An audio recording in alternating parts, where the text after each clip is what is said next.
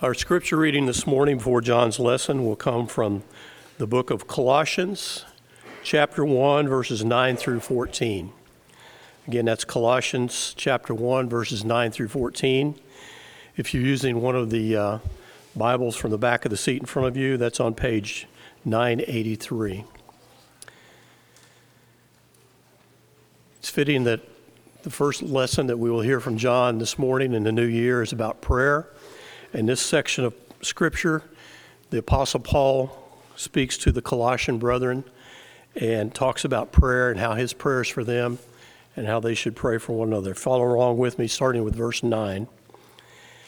And so, from the day we heard, we have not ceased to pray for you, asking that you may be filled with knowledge of His, of his will in all spiritual wisdom and understanding, so as to walk in the manner worthy of the Lord, fully pleasing to Him, bearing fruit in every good work, and increasing in the knowledge of God.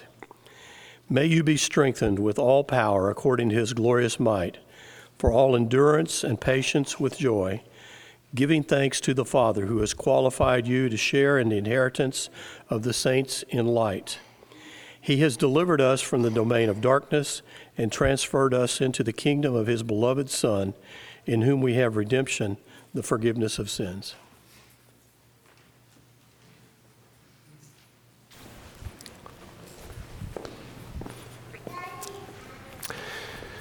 Good morning and Happy New Year.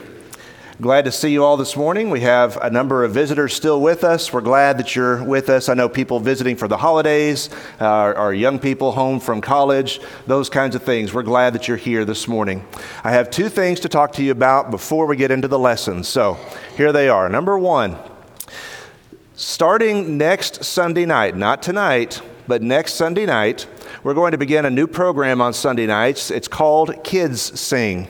And what we're going to do is kids who are not otherwise involved with Bible Hour and those kinds of things, everybody else that's from 12th grade down in the auditorium, we want you to come down to the front pews right here where our high school students are already in junior high so diligently sitting.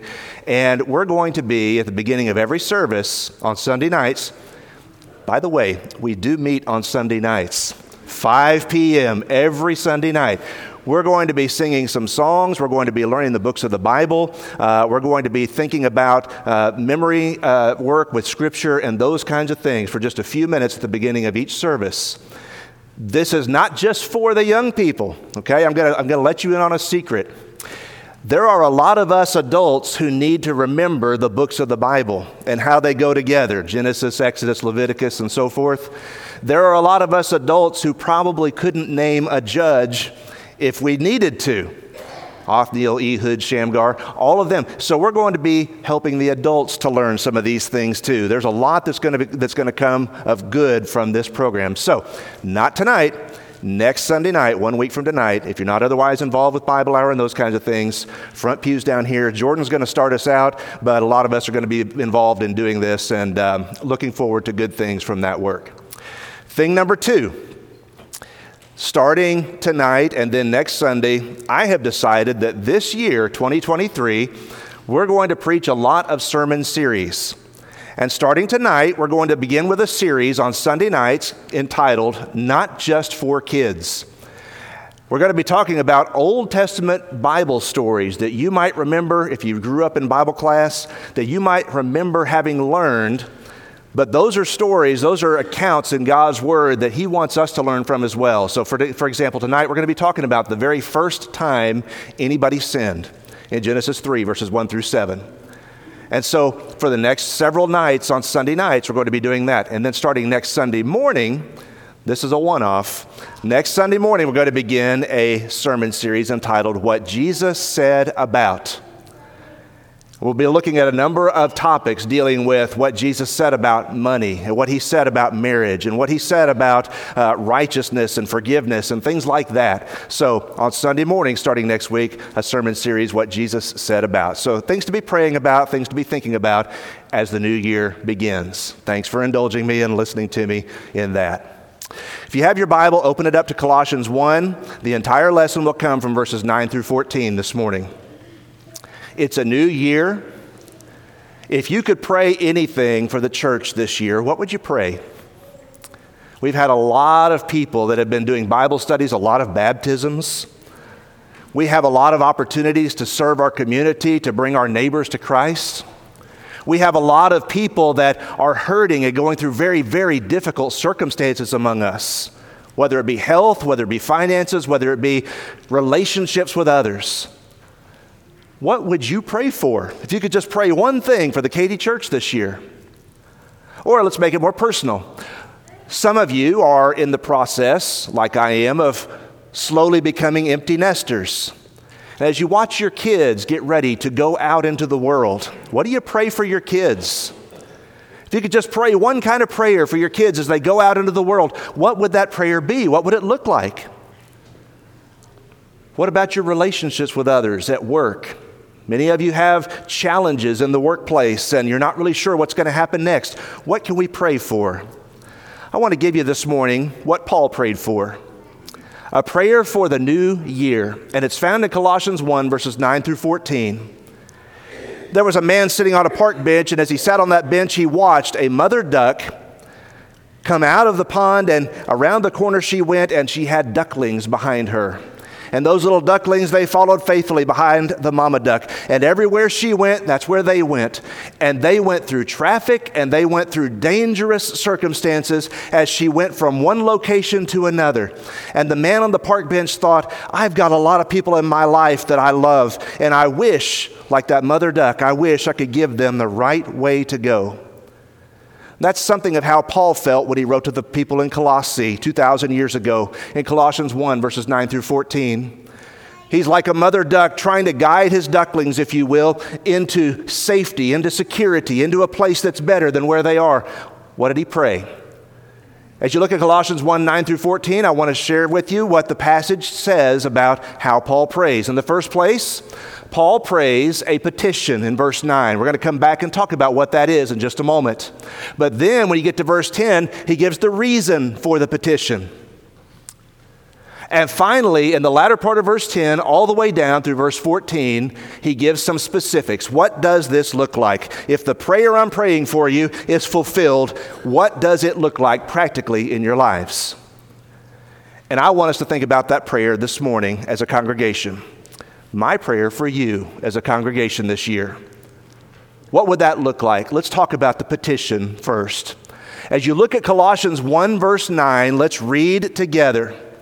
He says, So from the day we heard, and he's heard about their faith and he's heard about their conversion. He says, From the day that we heard that, we have not ceased to pray for you, asking that you may be filled with the knowledge of his will in all spiritual wisdom and understanding.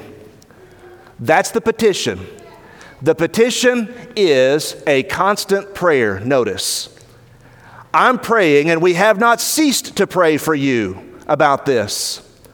He's concerned about the church. He's concerned about their faith, just like a parent sending their child off to college for the first time. I'm concerned about what's going to happen with my child. Paul's praying for them and saying, We've not ceased to pray for you about this. The Bible tells us to pray without ceasing, 1 Thessalonians 5 17. Men ought always to pray and not to lose heart. Luke 18, verse 1. We are to be a prayerful people, anxious in nothing, but praying about everything. Philippians 4 and verse 6. There was a mother that had a child who was prone to trouble. As she told her little boy, she said, I want you to know I'm always praying for you that God will keep you out of trouble. Paul says, I want you to know, church, that I'm praying for you always, that you will be filled with the knowledge of God's will. It is a specific prayer that he's making. The petition, brothers and sisters and friends, he's not praying that things will be easy or comfortable for the church. He's not praying that the church will be completely absent from the world. He's praying, although those things can be good in and of themselves, he's praying for them to have a knowledge of God's will. You know, a lot of people they think that the challenge of life is to find God's will. Listen to me. A lot of people, young people that are thinking about getting married, they pray and they, you know, God, if this is your will, then let it be. And if this is not your will, then don't let it. People that are thinking about changing jobs, God, if this is your will, then let that. It's like you've got to do this mystery hunt, you know, let's decide whether or not this is or is not God's will. That's not what Paul's praying for here. He's saying God has already given us His will, He's already told us what He wants, and I'm praying that you might be filled with a knowledge of His will. Psalm 143, verse 10 Teach me to do your will, O God. That's what the psalmist prayed. And that's very similar to what Paul's praying here in Colossians 1 9. God, I want the people there in Colossae to be filled with the knowledge of your will. They don't have to find it, it's not some big mystery. I want them to know what you want them to do. I taught a class on 1 Thessalonians this morning over in the education building. And in 1 Thessalonians 4, verse 3, the Bible says, This is the will of God for you, your sanctification, your holiness. If I don't know anything else about God's will for me, I know this. I know God wants me to be holy, among other things. He's saying, I'm praying for you that you'll be filled with the knowledge of God's will, that you'll have a heart that says, Not my will, but yours be done, O God. That's what I'm praying for you. Notice the prayer as well as you look at Colossians 1, verse 9. It is a comprehensive prayer. He says that you may be filled with a knowledge of God's will. The word filled has to do with a sponge that has been submerged and it has completely absorbed the water. It is full, it is saturated, it is permeated with water. There is no room for more. And he says, I'm praying for you, church, that you would be filled like that with the knowledge of God's will, that you'd know more and more and more of what God wants you to do. That's my prayer for you. That's what I want you to, to know because in Romans chapter 10 verse 17 the Bible says that the faith that we have it's based on our knowledge of God's word. Faith comes by hearing and hearing by the word of God. I'm praying Paul says that you be filled with the knowledge of God's will so that your faith is steady and steadfast and rooted and grounded in Christ. He's going to say later in Colossians chapter 2 verses 6 through 8, I want you to be rooted and steady and steadfast. That's what I pray for you all the time. That's what parents ought to pray for their kids when they go off to college. And that's what we ought to pray about when we think about how we're going to spend our lives. What am I going to do for a living? What am I going to select as, as, as my career, my lifestyle? we ought to be praying for a knowledge of God's will, not only in ourselves, but in others, that we be filled with the knowledge of God's will. And notice the last expression, it's not insignificant. It is a needed prayer. In all spiritual wisdom and understanding. Spiritual wisdom and understanding. Wisdom is the ability to see and to choose what is best. If you've lived in this world, if you've lived as a Christian for very long, you know it's not always easy in a list of options to choose what's best. Understanding has to do with knowing how to rightly and practically apply God's word in a given situation. Our elders meet oftentimes on Monday nights, and sometimes the things that they are challenged with, the things that they have on their plate in front of them, that they must discuss as an eldership, they are very perplexing. They are very complicated situations oftentimes. You know what our elders need? They need to be filled with the knowledge of God's will in all spiritual wisdom and understanding. Because sometimes there's more than one way to approach a situation or a challenge or a problem. And Christians need to be filled with the knowledge of God's will so that we can seek the best way to go about carrying out God's will in all spiritual wisdom and understanding. That's what Paul was praying for the church. You know, we need a lot more wisdom and understanding among ourselves. We need to hear more of God's will in our lives. That's a petition that would be worth praying about. To be so full of God's will and God's word that we know this is God's will, God's desire for us. You read the life of Jesus, do you ever wonder how Jesus knew how he knew when to speak and when to be silent, how he knew when to answer a question directly and when to just answer the question with a question. You ever wonder how Jesus knew when to preach certain sermons and when he knew when, when it was time to leave town? I tell you how Jesus knew all those things. Jesus was filled with the knowledge of God's will, and he had, more than anybody who has ever lived, wisdom and spiritual understanding. We need to be more like him. That's the petition. Now look at verse 10 and notice the reason for the petition. What is Paul praying this for? He's saying, Church, I'm praying that you be filled with the knowledge of God's will. Why, Paul? Look at verse 10. So as to walk in a manner worthy of the Lord, fully pleasing to Him. That is a heavy, heavy challenge to set before people. What he's saying is, why be filled with the knowledge of God's will? He's saying because when you know what God wants you to do, it's going to change the way you live. He uses the word walk, and that's a word that has to do with how we live our lives. It has to do not with just what we do when we come together on Sunday mornings, but what we do when we leave the church building and we go back home and we go to our jobs and our families. Knowing God's will will change how you walk. And notice the characteristics of that walk. Notice the lifestyle that He wants the Christians to live. He wants them to live in such a way that they are representing Jesus to the world. That you may live a life worthy of the Lord. High standard. I want you, more than anything else, to live a life that is worthy of Jesus Christ. More than anything else, I want you to live a life that brings honor and glory to Him. I want more than anything else for you to walk in such a way that He's always on your mind and His ideas and His mind are in you. Philippians 2, verse 5. That's what I want for you. And not only that, but He says it has to do with what we seek. A lot of times we make decisions based on what we want to do. What seems good to me? What's going to be the best for me? What's going to benefit me the most? I want you to live a life that fully pleases Jesus Christ. You know, it's interesting that expression is used, fully pleasing Him. Be filled with God's Word, fully pleasing Him. Did you know that you can be fully pleasing to God? By faith, we come to Jesus and we put our trust in Him and we follow His word. And it's not like God is some evil monster looking at us and He's going to zap us if we do something wrong. That's not the way God looks at us. God says, I rejoice in you and I am pleased in you because of the blood of my Son Jesus and because of the faithful life you're living. I can be pleased with that. He's not trying to catch you do, doing something wrong all the time, but He is aware when you do wrong. Live a life that's fully pleasing to Him. That's what we're seeking. The reason for being filled with the knowledge of God's will is so that the way we walk is going to be different. It's going to be not like the world around us.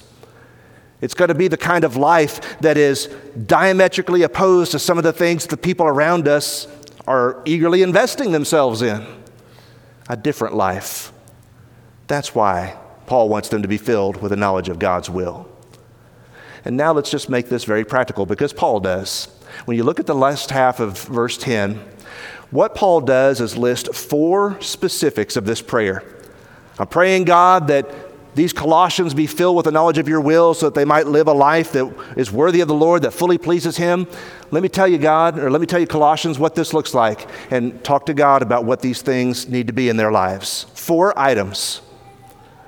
I'm just going to list them on the screen, and then I'm going to talk about them at length because I know some of you guys are writing these things down for notes. Here they go. Thing number one if you look at Colossians chapter 1 verse 10, there is an action. When I live a life that's fully pleasing God, I will be bearing fruit in every good work. Thing number 2, increasing in the knowledge of God, verse 10b. Number 3, being strengthened with all power according to his glorious might for all endurance and patience with joy. It's a prayer for endurance. And then number 4, gratitude. With joy, giving thanks to the Father who has qualified you. Listen to this in verses 12 through 14. It's not just rhetoric. Giving thanks to God who has qualified you to share in the inheritance of the saints in the light. He has delivered us from the domain of darkness and transferred us into the kingdom of His beloved Son, in whom we have redemption, the forgiveness of sins. Can I just suggest? I've been on vacation for the last several days. You probably don't know that because I don't necessarily announce it, but I've been on vacation. I have not been in the office up here at the church building. My wife tells me often, John, You don't know what to do with yourself when you're trying to rest. And she's right. I have a really hard time knowing what to do when I'm not doing something that is work related or that has a purpose. Just sitting and resting is difficult for me. Oftentimes in your life, you're not going to know what to do. You're not going to have the first clue. Which way should I go? What decision should I make? I've got a problem, I've got a conflict, I've got a challenge, I've got a difficulty, and I don't know what to do next. Can I suggest to you that Colossians chapter 1 verses 10 through 14 gives you four practical things to do when you don't know what to do next? Number 1, when you don't know what to do next, find something good to do. Even if it's a little thing. Find something good to do, bearing fruit in every good work. He's not just talking about sharing the gospel, as good as that is. He's talking about concerning yourself with mundane, minuscule affairs, even in your own home. Find something good to do so that you can bear fruit and please God. Strategy number two. I don't know what to do, God. I don't know what decision to make. I don't know where to go. I need more information. Go back to the book increasing in the knowledge of God and God's Word. Go back to the book. About a year and a half ago, I took up chess as a hobby, part of the pandemic stuff. There's a lot of people that did that. I knew the rules of chess before I took it up, but there are strategies and there are tactics and there are names for those strategies and tactics. And when you get pretty advanced in chess, somebody can move one piece and the person opposing them, they can know exactly what that person's about to do. Chess is involved. I've got books that I've read on the subject. I still don't know. But I'll tell you this I've played hundreds and hundreds of games, and I've lost most of them. But every time I play, I want to increase in my knowledge. That's the reason I'm playing. It's fun to do, but I'm increasing in knowledge. And that's something akin to what it's like to live the Christian life. I know the basics. God wants me to do good. God wants me to love people. God wants me to love Him most of all. But there are some strategies and there are some tactics in doing this that we learn along the way as we live our Christian life. And sometimes when you don't know what to do, that's the thing to do. Go back to the strategies, go back to the tactics. What does God say about this subject? And learn it and then put it into practice in your life. That's what Paul's praying for his brethren. Increasing in the knowledge of God. That's what it means. Number three, as you think about strategies and tactics, as you think about what can I do when I don't know what to do, brethren, sometimes the only thing you can do is endure. There are some difficulties and problems and challenges that, as much as you want to do good and fix it, you can't because other people have something to say about this, and other people have a will, and their will is not your will, and their will is often not God's will. And sometimes the only thing you can do is just to endure it. And so Paul prays, look again at verse 11.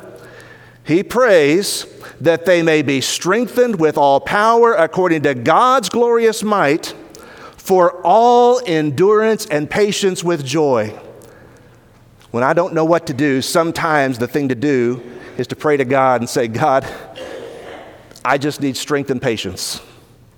I need the ability to endure this. Strategy number four gratitude. Do not overlook this. It says in verse 12, giving thanks to the Father who has qualified you. That word qualified, that's like an umpire in baseball. When somebody throws the ball, the umpire stands behind the plate and he calls the ball a strike or a ball. It's either fair or it's foul. And there were people that were talking to these Colossians and they were saying, Your faith is lacking. You're not as loving as you should be. You're not following God fully. There are, there are a lot of things you really lack in your faith.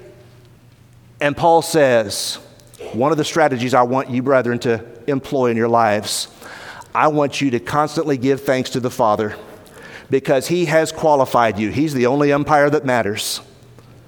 He has qualified you. He has said, fair. He has said, you're saved. He's qualified you. Give thanks to Him. And then notice what He goes on to do. He's qualified us to do what? To share in the inheritance of the saints in the light. He's delivered us from the domain of darkness and transferred us to the kingdom of His Son. And then it says, In whom, in Jesus, we have redemption, the forgiveness of sins. When you don't know what to do, sometimes the right strategy is to sit down and say, Father, thank you so much for the salvation that you have given me in Jesus Christ. The fact that I was in darkness and now I've been transferred into your kingdom. The fact that I was lost and you have forgiven me. Thank you, God, for doing that for me. And that's not a once in a while prayer, that is an everyday prayer. Remember what he said back in verse 9? We have not ceased to pray this for you. I'm praying this for you all the time, he says. And this is what you ought to be praying for yourselves all the time as well that you be filled with the knowledge of His will in all wisdom and spiritual understanding. As we think about 2023, we don't know what the future holds. We know the one who holds the future. The one prayer that I could pray and would pray for you is this one right here. Before we offer the invitation, let's do that together. Would you bow with me? Father, we give you thanks and glory, and as the new year begins, we pray, Father, that you would fill us as your people with a knowledge of your will, that we would have spiritual wisdom, that we'd have spiritual understanding, that we'd know how to put your will into practice. We pray this year, Father, that we might think more about Jesus and about how we can please him and about what it means to live lives that are worthy of him. Father, help us when we don't know what to do to seek to do good, to learn more about you, to think about times when we just need to endure with faith and confidence that you know what's best, and to always, always be grateful for the salvation that you've provided us. We pray these things not only for ourselves, we pray these things for our kids. We pray these things, Father, for other congregations all around the world that serve you. We pray these things for our missionaries. God, may everyone know more and more of your will. May we be like sponges that are completely saturated with your word, and may we put it into practice every day in our lives. Thank you so much for Jesus who forgives us. Thank you so much for the kingdom that he established and that we can be a part of. In his name we pray. Amen. If you're here and you're not a Christian, you need to obey the gospel. Believe in Jesus Christ, confess his name, repent of your sin, be baptized. That is how somebody comes into contact with the saving blood of Jesus. If you're ready to make that commitment this morning, if you'd like to respond and ask for prayers, whatever your need, once you come, all together we stand and while we sing.